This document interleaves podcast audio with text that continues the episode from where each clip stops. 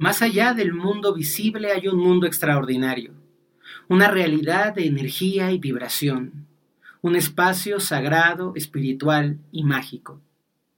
A través de los ojos del vidente, te invitamos a conocer, aprender y a crecer, a descubrir un nuevo universo lleno de maravillas que están aguardando para ti. Hoy, en A través de los ojos del vidente, vamos a hablar sobre fantasmas. No sobre aquellos monstruos ficticios que nos han hecho creer las películas, ni sobre los espíritus chocarreros de las leyendas baratas. Vamos a hablar sobre los muertos que se quedan atrapados en este plano.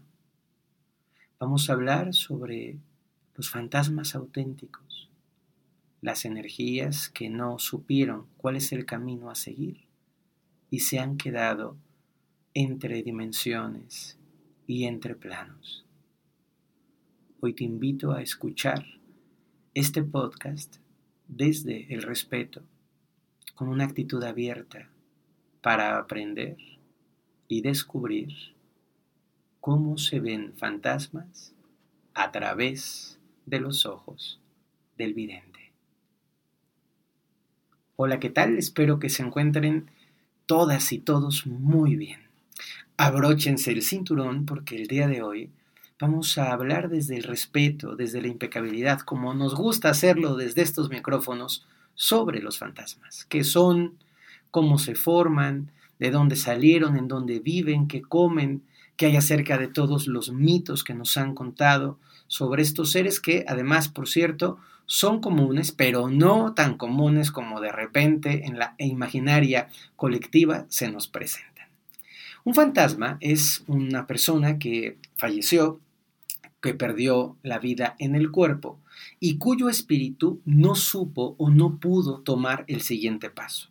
Por lo tanto, un fantasma es un espíritu perdido, una energía consciente y vívida que no pudo seguir el camino evolutivo, ya sea porque murió de forma trágica, que es en la mayoría de los casos, porque no se enteró de que estaba muerto y se pasó el proceso para poder seguir la evolución, o por algún apego profundo y doloroso, por algo que lo aferró a la vida, por estar cuidando una casa, por sentirse eh, demasiado apegado a una persona, o la tercera opción, porque el dolor y el llanto de la gente que él o ella amaban en la carne, el sufrimiento profundo les hizo desviar la atención de donde tenían que ir y se quedaron presos y atrapados en esta realidad. Vamos a comenzar y, por favor, si alguien no escuchó el capítulo de la semana pasada que se llamaba ¿A dónde van los muertos? Les recomiendo que lo escuchen. Es muy importante porque ahí se entiende qué pasa, qué es lo que debe realmente de pasar cuando las personas no han eh, encarnado, cuando las personas no han podido completar su proceso evolutivo. Y es muy importante y es lo natural. Hoy vamos a hablar de una excepción a la regla. Yo me atrevería a decir que quizá 9.5 de cada 10 personas evolucionan, reencarnan y continúan su proceso evolutivo como debe de ser son un pequeño porcentaje, simplemente un pequeño porcentaje, aquellos que no alcanzan la evolución. Entonces, si aceptas mi recomendación, antes de escuchar este capítulo, vete a escuchar el anterior si no lo has escuchado y de una vez aprovecho para pedirte que te suscribas, que nos ayudes a compartir, que difundas esta información que es valiosa. Lo hacemos con todo el cariño y para la gente que nos sigue en YouTube, que son una inmensa este, preciosidad de personas que se, que se ponen ahí a ver el podcast en video, vean que les he hecho caso a sus comentarios, he buscado que los fondos estén más llamativos, más bonitos, haciendo todo lo posible con la mejor calidad y con la mejor intención para que ustedes, ya sea en audio o en el formato de video, puedan disfrutar de estos podcasts que con tanto cariño realizamos. ¿Qué pasa con el espíritu de una persona cuando esta persona muere? El espíritu de forma natural tiene que seguir un sendero evolutivo, tiene que seguir, una vía de luz que habíamos hablado en el podcast anterior, que es como un columpio que los lleva hacia la evolución, hacia el proceso de eh, toma de conciencia, hacia el proceso de expiación, hacia el proceso de, de poder definir los aprendizajes que quiere tener para la nueva encarnación y a seguir el viaje. Pero cuando esto no se da, se, interrumpe ese proceso y el espíritu que tenía que avanzar se distrae. Y hablamos que cuando alguien muere ya está en la temporalidad. Les ponía un referente en el capítulo anterior acerca de alguien que va conduciendo un coche, de repente choca el coche, es pérdida total y el conductor del coche sería el espíritu y el coche sería el cuerpo físico. Entonces, cuando tú mueres y tu muerte es una muerte muy violenta, muy trágica, muy inesperada, si de pronto estabas este, manejando y te embiste un coche que ni siquiera viste venir y te mata, pues es natural que tú no entiendas qué está ocurriendo muy bien y que cuando este puente de luz viene, cuando la gente, tus, tus familiares que ya murieron antes que tú, te tratan de ayudar, tú estés tan desubicado que no entiendes qué está pasando. De hecho, a veces pasa que hay una muerte, el espíritu sale del cuerpo, ojo, en cuanto se da la muerte física, se entra el espíritu en la atemporalidad. Este es un detalle que quiero que tengan muy en cuenta, porque de repente es, pero ¿qué pasó con el espíritu? Que ya no está en el mismo tiempo, espacio que nosotros. Que cuando la muerte se da, el espíritu entra en una dinámica, en una dimensión, en un proceso totalmente diferente. Entonces, imagina que vas en tu moto, que vas en un coche, tienes un accidente. Y de repente es tan bestial, es tan fuerte el accidente, que tú, como cualquiera de nosotros, te bajas a buscar a las personas con las que ibas en el auto o te, te, bajas a tratar de entender qué pasó, qué ocurrió. Y ese momento en el que te bajas, el muerto no está consciente de que está muerto. Entonces baja del auto, empieza a buscar a las personas con las que iba, empieza a buscar qué es lo que ocurrió y en ese tiempo de búsqueda se distrae del proceso que es la muerte en sí misma. Y cuando queda distraído, como está en una atemporalidad. Para la gente que vivió el accidente en, el tiempo humano, en el tiempo que nosotros vivimos en esta limitante tercera dimensión, pasó 15 minutos, 20 minutos.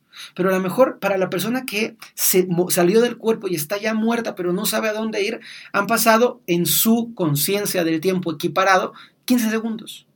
Pero aquí esos 15 segundos pueden ser 3 horas o 6 u 8 o 10 horas. Y entonces en lo que la persona se, se encuentra ya no están los cuerpos, ya el accidente incluso ya pasó, ya no están ni los coches y esta persona, este, este fantasma, que aquí vamos a empezar a llamarle, este fantasma se queda completamente perdido, no sabe que se murió y no sabe qué hacer. Y al no saber qué hacer, entra en una sensación como de, ¿qué me pasa? ¿Dónde estoy? ¿A dónde voy? ¿Cómo me llamo? Y hay una sensación muy fuerte porque no hay un sentido, ni de vida ni de muerte.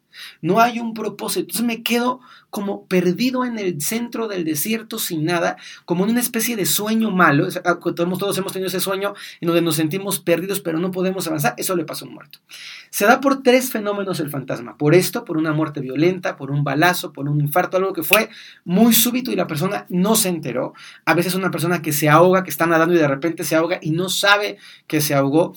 Segundo, cuando la muerte es una muerte que tiene un gran apego, que puede darse es que no puedo dejar a mis hijos y entonces tengo que ver a mis hijos. Entonces, cuando me muero, en lugar de seguir mi proceso natural hacia la muerte, estoy buscando a mis hijos y a veces no los encuentro, pero me quedo, es que yo tengo dos niños. Entonces, en esa sensación de angustia que es horrible, el muerto no hace la evolución y se queda como fantasma, cuando también se pueden apegar a cosas, a cargos, a puestos. Los muertos, los muertos se pueden apegar incluso a joyas o a propiedades. Esta es mi casa y nunca me voy a ir.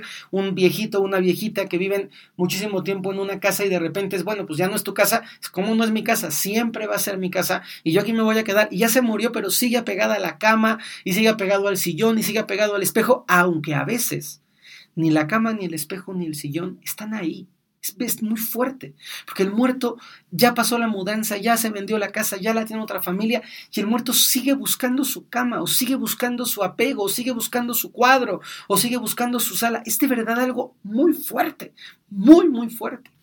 Y la tercera eh, eh, posibilidad por la que un fantasma se queda es porque hubo mucho dolor alrededor del fantasma. Entonces estaba en el hospital, muere ya paro cardíaco, le toca seguir el proceso evolutivo, pero de repente empieza el coro de drama y entonces no te vayas, me voy a morir, ¿qué voy a hacer sin ti? Entonces el fantasma se queda un poco como descontrolado y termina apegado atrapado a esta dimensión. Y claro, a la gente que se quedó aquí hace su duelo, ya no lo pueden ver, ya no lo pueden reconocer, él no puede comunicarse con esas personas que están en el dolor, termina el sepelio, pasan 3, 4, 5 años, se les acaba el duelo y el fantasma se queda aquí, ya no se pudo ir, ya no pudo evolucionar. Por eso es muy importante que entendamos que el destino del espíritu es la evolución No está bien ser fantasma, bajo ningún principio. Es que mi abuelito me cuida. No debería de cuidarte. Tu abuelito debería de evolucionar, de tener ese plano vibratorio elevado que le toca y desde allá cuidarte, eso sí. Pero ojo, un fantasma es alguien que se quedó, que no pudo ascender, que no pudo completar la evolución completa. Si de repente dicen, ¿de qué me está hablando este cuate? Vayan al podcast anterior, que ya lo platiqué. Toda la gente que ya lo escuchó, estoy seguro que va entendiendo estos hilitos profundos. Entonces, si no asciende, se queda atrapado. Otra historia es, mamá, papá, tío, abuelito, mi hijo murió, hizo su proceso, ascendió, limpió todos sus, daños, está muy bien y baja, ojo, baja y acabó su proceso, baja y me acompaña cuando quiere. Ah, eso sí, eso sí está padre, porque ya completó el ciclo y luego viene a supervisarte, a ver cómo estás, a ver qué has hecho. Cuando decimos de repente a, a, los muertitos, ayúdame, papá, este, ábreme el camino, a ver, mamá, échame la mano que no puedo con esto, eso está bien, pero estoy hablando con un muerto que ya se murió, que ya se fue arriba y ahí tiene que estar a veces incluso a la gente que de repente pide, oye, quiero contactar con un muerto, lo que sea. Sí, como no, lo hacemos, pero si el muerto ya se subió, si el muerto ya se fue, si el, si el muerto no ha subido, no lo hacemos, porque solo inquietamos el proceso evolutivo y solo lesionamos o lastimamos o incomodamos ese camino que es el camino que las almas tienen que tomar. ¿De acuerdo? ¿qué le pasa a un fantasma? No sabe dónde está, se pierde empieza a entrar en un bucle temporal que le pasa a la mayoría de los fantasmas. ¿Qué significa un bucle temporal? Ellos no entienden que se murieron, no entienden dónde está la gente con la que ellos convivían y están como si estuvieran en un, en un circuito, en un bucle en donde hacen el mismo recorrido, hay fantasmas que se paran en el mismo punto de la carretera donde los atropellaron, y otra vez y otra vez, pero ellos no saben que han pasado 15 o 20 o 30 años, no saben. Hay fantasmas que se quedan en una casa muy vieja y entonces ellos van a su jardín y no saben que esa casa ya no existe, que ya no hay jardín, que son departamentos y que están entrando en la recámara de la niña de la casa y no son conscientes de esto, no lo pueden saber. Entonces ellos están repitiendo una rutina que quizá en nuestro tiempo humano es una rutina de cuatro minutos para nosotros, entonces pasó y vi la sombra y escuché el sonido y se cayó algo, pero para el fantasma eso es todo lo que hacen todos los días presos. Y hay días como nuestros días de muertos acaban de pasar, en donde los altares nos ayudan a poder ayudarlos a dar esos pasos. Un altar, a veces algunas misas, dependiendo de la tradición espiritual o celebraciones religiosas o espirituales, son pasos para los muertos. Es como si les abrimos puentes de evolución, que no saben lo importante que es. A todos ustedes que les interese estos puentes de evolución, sepan que el lunes hice una masterclass espectacular sobre cómo preparar un altar de muertos y cómo ayudar a los muertos a ir a la luz. No sé, están en mis redes sociales, en Ferbroca1 y en eh, arroba Ferbroca1 en Instagram y en Ferbroca en Facebook. Por si alguien lo quiere ver, está grabada. Pero lo que, lo que pasa es que cuando no hay estos portales, cuando de pronto la energía del muerto desconoce el portal, no encuentra el paso, se quedan aquí y hay muertos que yo me he encontrado, muertos que tienen muchísimos siglos atrapados, muertos que están apegados a un castillo en, eh, en, Lourdes, en donde está la Virgen de Lourdes, que es un, pueblecito en Francia. Hay un castillo y en ese castillo, en una de las torres, hay un fantasma. Y cuando yo lo vi, que me, me parecía muy triste y lo trataba de ayudar, el fantasma me decía, es que yo vivo aquí y yo decía, cuate fantasma, tienes 400 años que no vives aquí, o sea, esto ya no es tu casa, ya es un museo, ya no tienes que estar aquí, pero él no lo puede entender y ya sé que me van a preguntar, Fer, ¿cómo hablan los fantasmas? ¿Hablas francés? Sí, hablo francés, pero no tanto como para comunicarme con un fantasma. Hablo francés para preguntar dónde está el metro, cómo llego a mi hotel y qué quiero comer y, cómo puedo llegar a algún lugar y para negociar compritas, que eso es fundamental, pero no hablo francés para fantasma, pero en el lenguaje de los fantasmas ellos ya no tienen cuerpo, no tienen eh, cuerdas bucales, no tienen caja de resonancia, no emiten palabras como nosotros entendemos, sino pulsaciones. Y esas pulsaciones son energía y esa energía sí la podemos eh, entender quienes podemos dialogar con ellos, ¿no? Es que quede muy claro, no es el espacio de los fantasmas el habitarnos, el habitar el aquí. Los fantasmas les toca estar en su propio espacio evolutivo, en su propio campo de construcción. Está chistoso que me están moviendo el micrófono. Espero que no se, bueno, no, no es un fantasma, les diría porque lo estaría viendo, no es un fantasma, pero está, mueves y mueves el micrófono, qué gracioso está esto. Entonces, ¿qué pasa con el fantasma? No sabe dónde está, a veces no se quiere ir. ¿Cuál es la labor o cuál es el trabajo de un fantasma? Él se quiere hacer sentir para poder marcar su territorio, como cuando están en una casa, para poder hacer sentir a su familia que les quieren. Y aquí hay una historia que les quiero platicar bien difícil. Tengo una muy, muy querida amiga de Chiconcuac, del Estado de México, y yo por mucho tiempo fui a Chiconcuac a trabajar y estuve haciendo mucho trabajo cuando antes daba consultas y cuando antes hacía este tipo de trabajos. Y eh, había una, una persona que se había quedado a cuidar a sus hijos que eran chiquitos en una casa y eh, cuando, ella, cuando ella falleció los niños tenían 3, 4 años, pero la mujer se había muerto hace más de 140 años. Entonces la mujer estaba, seguía buscando a sus chiquitos, ya sus chiquitos habían crecido, se habían tenido hijos, se habían muerto, ya no vivían en esa casa, era una, una realidad totalmente diferente y la mujer, a mí me tocó darle paso de luz, que es lo que se hace con los fantasmas para ayudarlos a continuar la evolución, me tocó escuchar a la mujer y explicarle, señora, es que sus hijos ya no están aquí. Y entonces la señora lloraba, ¿dónde están mis hijos? Imagínense lo difícil. Seguía ella en ese bucle temporal, buscando a sus chiquitos que ya ni eran chiquitos, ya estaban muertos, ya estaban en el cielo, y ella no podía ir con ellos porque estaba atrapada en esta dimensión. Le di el pase de luz, al tiempo volví a esa casa, pude hacer contacto con la mujer, ya desde el cielo ella o desde el plano de evolución, como cada quien le quiera poner, para mí las palabras no son lo esencial, lo esencial es el concepto. en ese cielo, paraíso, plano superior, y la mujer entra en contacto conmigo, ya estando allá, agradeciéndome que al fin había encontrado a sus chiquitos que ya no eran chiquitos, que ya tenían otro cuerpo y demás, habían encontrado una forma de poder vincularse. ¿Qué quieren los fantasmas? A veces quieren dar un mensaje, es verdad. No es lo más común porque quiero recordarles, quizá de cada 100 personas que se mueren, quizá una o dos pueden ser fantasmas. No es muy común. En los cementerios hay fantasmas, casi no. Fíjense qué curioso. En los cementerios están los muertos, ya se fueron, su espíritu subieron. No hay tantos fantasmas en los cementerios. En el Día de Muertos, cuando los, los vivos van al cementerio a celebrar con los fantasmas, los invitan, pero baja la energía del fantasma que ya está en su plano sutil. ¿Estamos de acuerdo? Ya está en el paraíso o en el cielo y ese día bajan, se abren portales maravillosos para que se puedan dar. Portales que también se abren en otras celebraciones paganas o en otras celebraciones cristianas. En la Pascua, de Semana Santa eh, para, los, para los católicos, en algunas fiestas especiales de solsticios y equinoccios, en el 2 de febrero, en el Día de la Candelaria, el 25 de julio. Hay algunas fechas puntuales donde hay mucha energía y los fantasmas pueden venir, subir y bajar. ¿Qué tenemos que hacer si hay fantasmas en nuestro espacio? Primero, no tenerles miedo yo me atrevo a decirles que de ese 2% de gente, de uno o dos de cada 100 que son fantasmas, que son muy poquitos, quizá me estoy viendo amplio, ¿eh? quizás sea, sea este, uno de cada 200 o 300 personas, son, son poquitos realmente los fantasmas que hay en comparación con la población mundial. Sí, ¿eh? más bien ahora pensándolo, yo creo que será como uno de cada 300 muertos, o sea, es muy, muy bajito el porcentaje.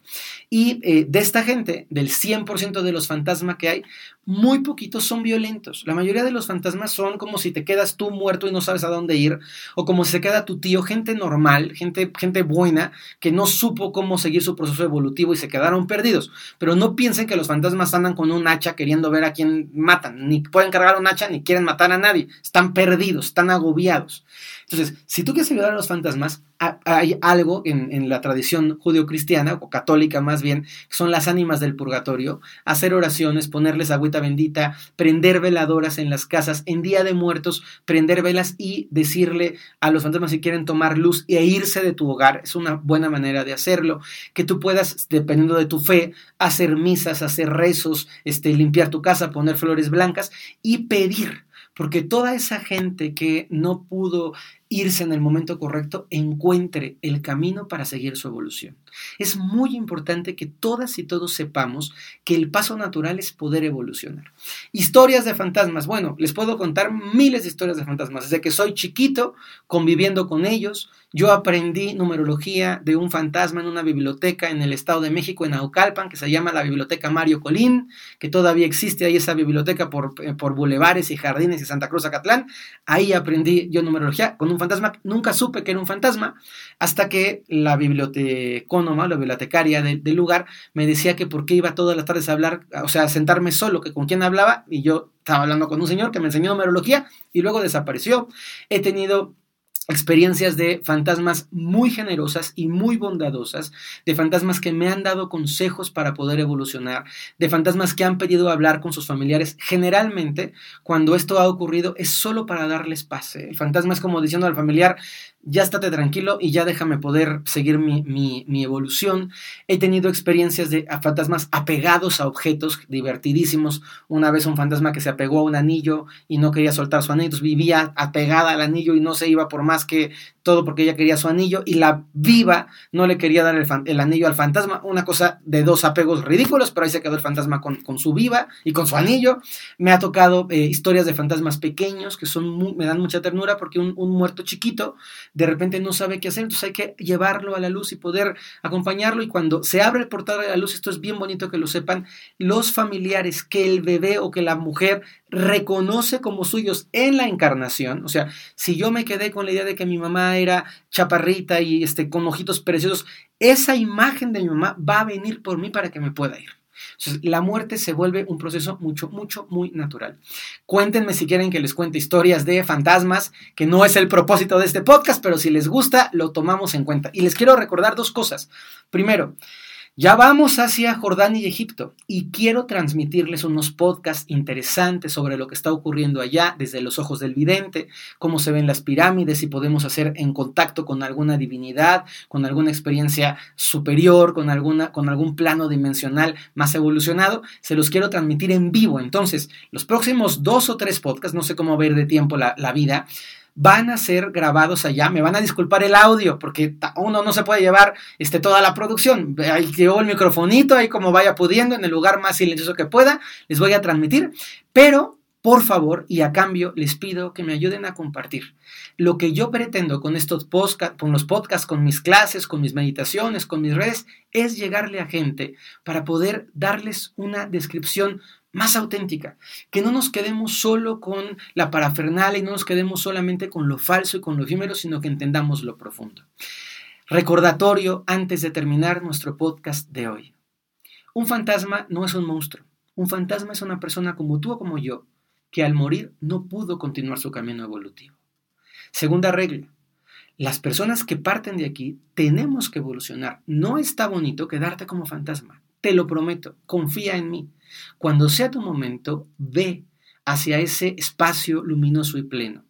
Evoluciona y asciende y luego podrás asomarte por una ventanita o si consigues permiso, podrás volver a este plano para observar a tus seres queridos, que de todas maneras van a encontrarte en el más allá. Y la tercera consideración, linda y importante, si en tu corazón generoso está la posibilidad de ayudar a seres que están perdidos o extraviados, a veces muy asustados.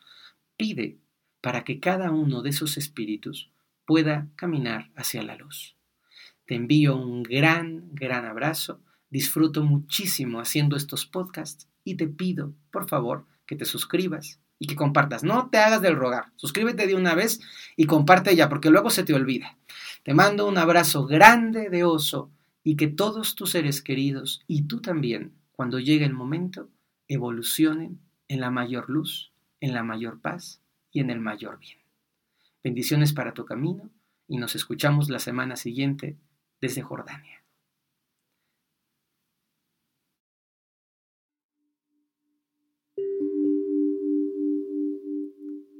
Que tu mirada se expanda y que contemples lo que te llene de más amor, lo que sea más bonito para ti.